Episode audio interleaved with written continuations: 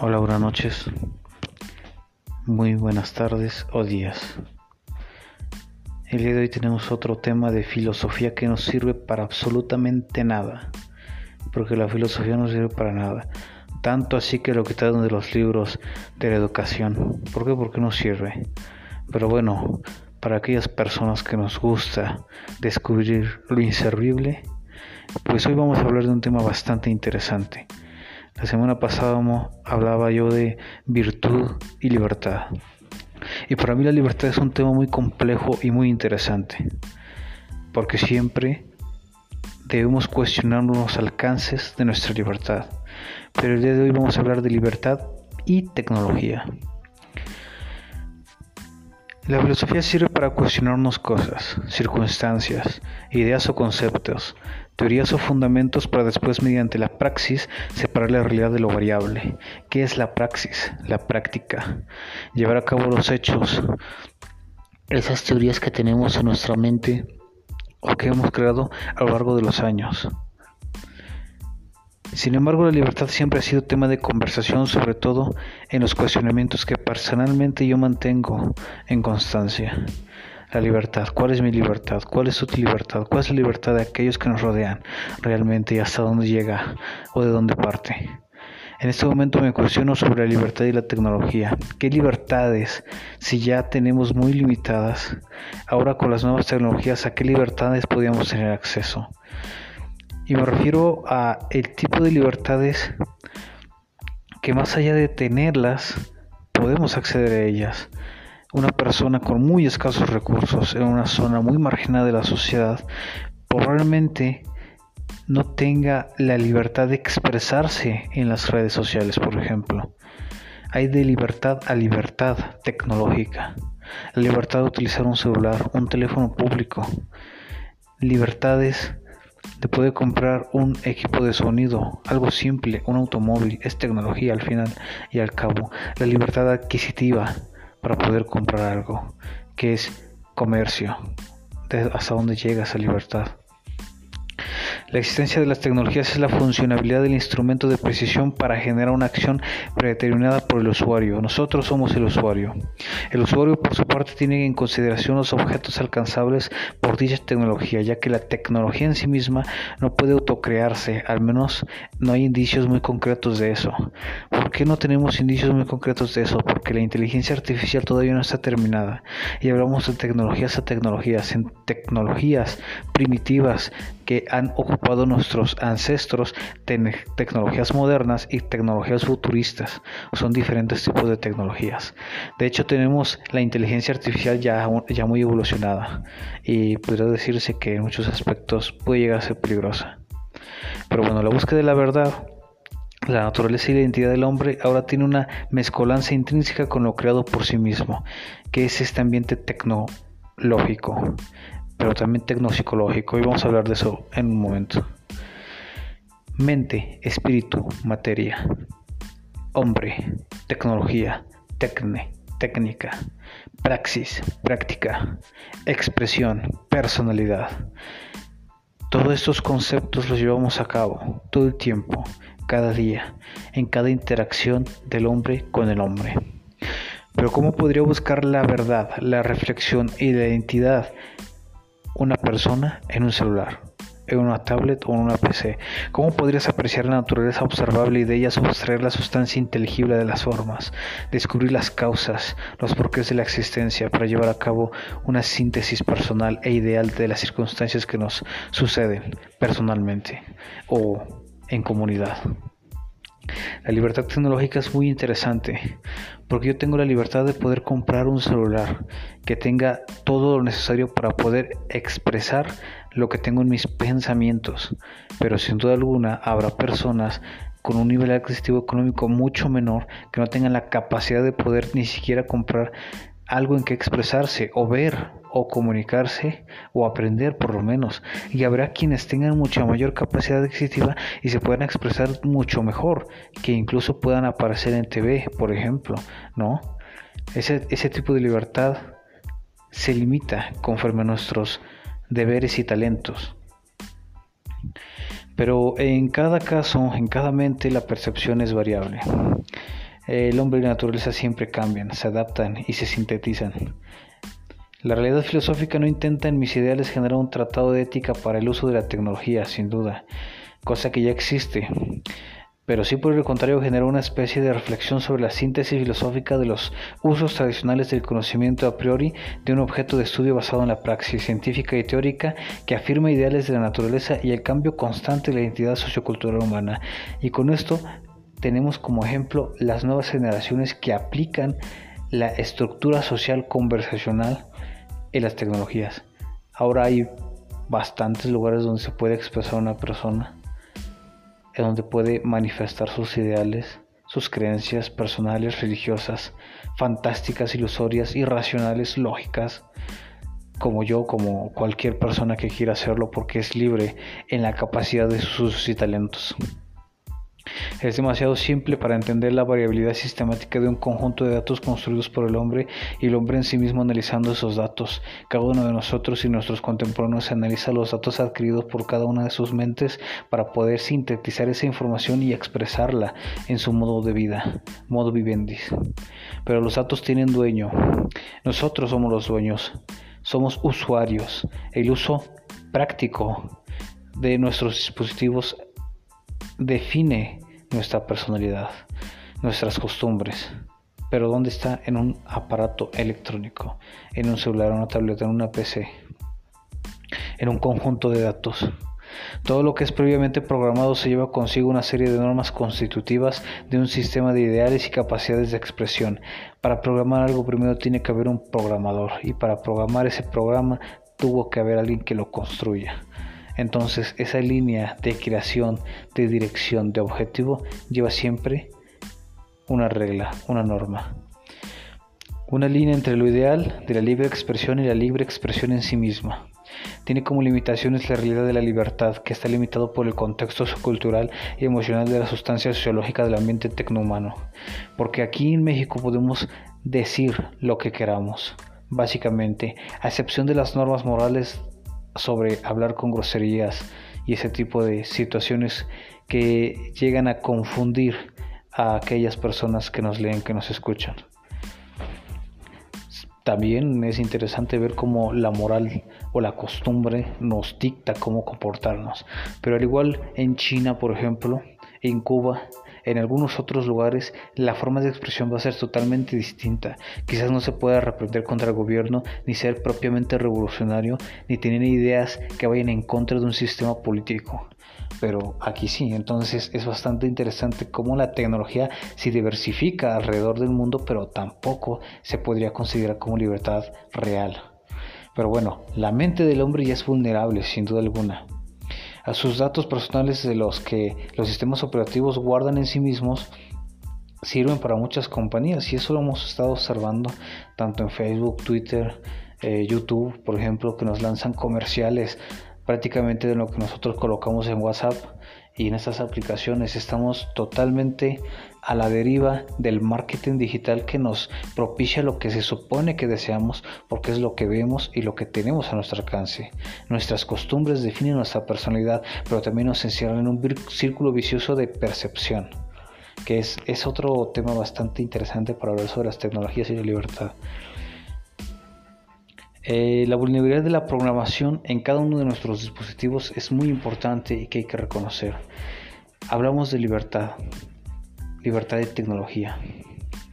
Yo como persona hasta dónde puedo llegar, hasta dónde me puedo expresar.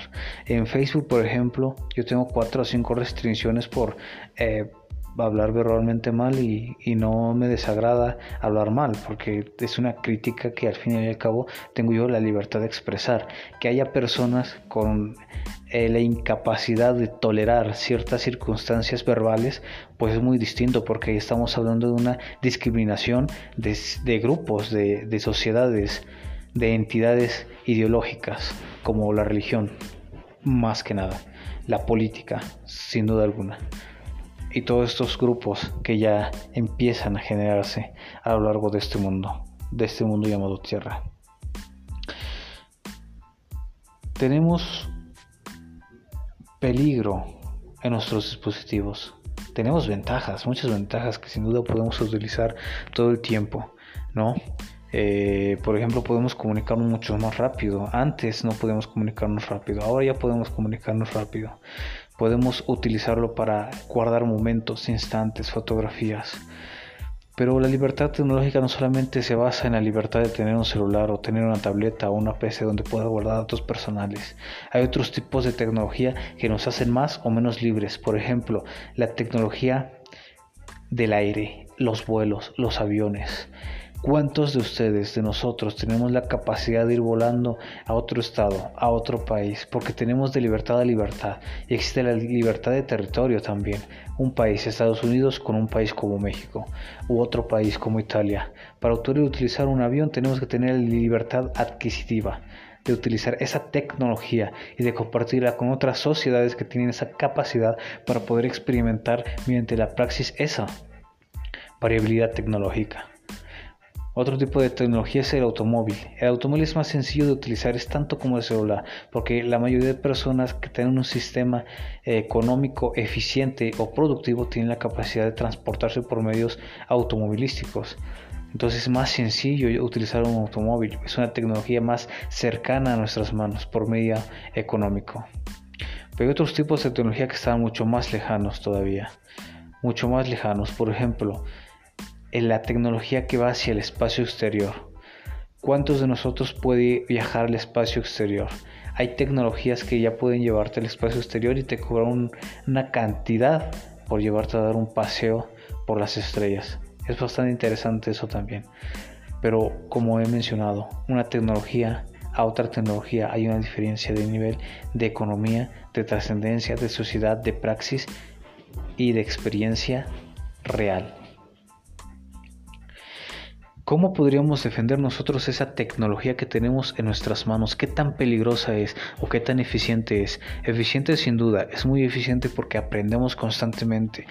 Ahora podemos buscar en internet cualquier palabra, cualquier circunstancia, cualquier idea y nos va a sustraer de toda esa gama de conocimientos lo que nosotros deseamos por los filtros y vamos a aprender lo que queremos bajo nuestra percepción. Y es muy simple. Anteriormente no se podía obtener tal gama de conocimientos.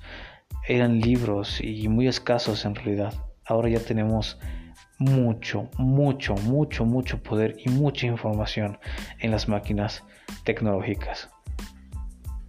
Pero eso no define qué es la libertad y la tecnología. La libertad de usarla es una cosa, libertad de adquirirla es otra cosa, pero la libertad que tenemos dentro de ellas también es diferente. En un automóvil tú tienes la libertad de ir a donde tú quieras, sin embargo, hay una ley de tránsito que tú debes obedecer para no caer en una infracción y que se considere incluso un delito.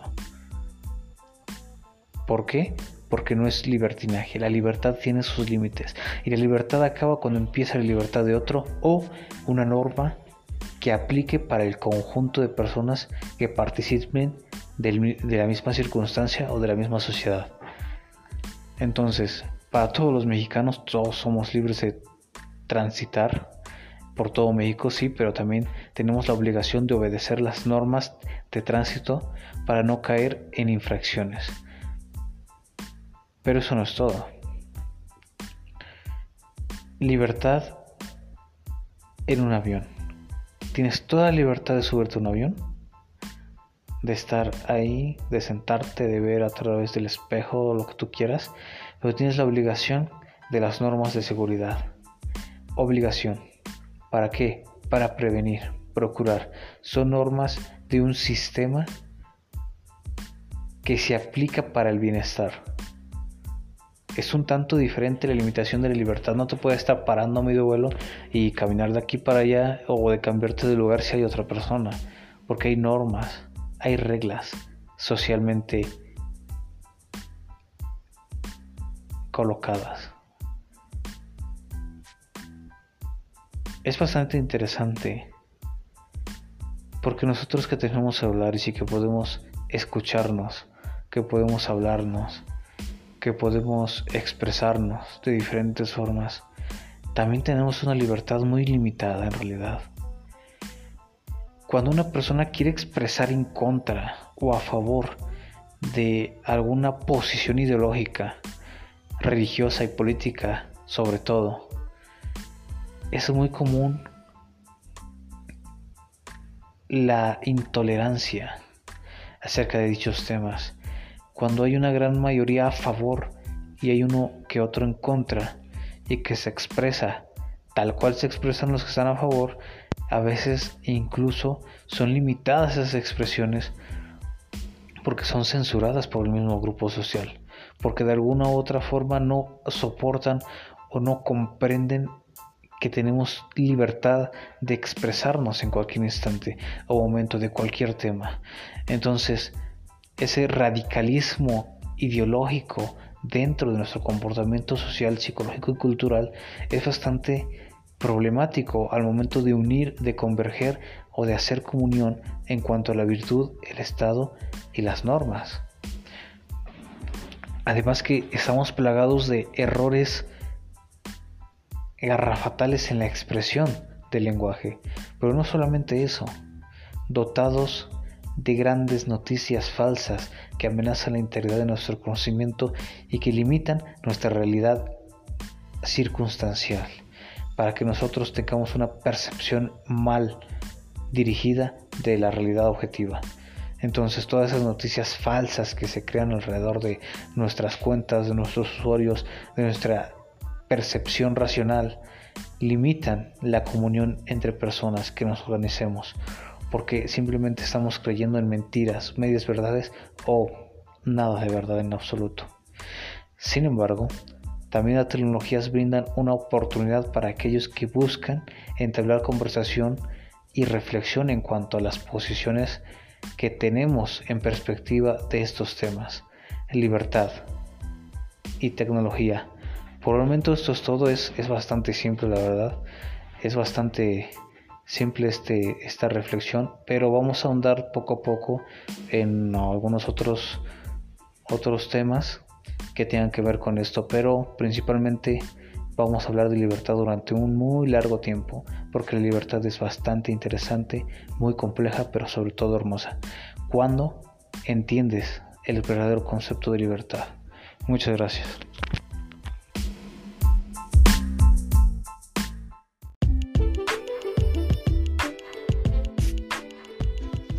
Poema El baile de los corazones rotos. La melodía es tan profunda que daña los sueños del hombre simple, que cuando acaricia con grata pasión los sonetos perspicaces de la música, el corazón vibra con lujuria y el tiempo se detiene. No es la intención de un caballero el colorear con estética los dulces movimientos de la danza que carcome por dentro el alma y la esperanza. Si las lágrimas del cielo caen con suma prontitud, las cuerdas de un instrumento que sufre los pecados de la mente imperfecta hundirán como marea los últimos sentidos del cariño del que dispone cualquier mortal. Si esas lágrimas nacen del destino de una noche imperfecta, de un sonido deprimente que enamora con sutileza, caerá en picada, al romper las cuerdas con pasos de picardía en la azotea del invierno. Qué dulce melodía se escucha en la lejanía, con las lágrimas de un dueto sollozando su picardía, aunque lleven veneno por dentro. Qué dulces pasos, lentos y refinados, que mueven las siluetas de los hijos del pecado, donde el amor es mundano, cruel y despiadado, se alejan del destino con el sonido de la muerte y cruzan el pasillo danzando con el alma. Cuando el sol decide su triunfo y el amanecer dicta el alba, los corazones rotos se hablan y se acuchillan con miradas y se alejan para no verse jamás.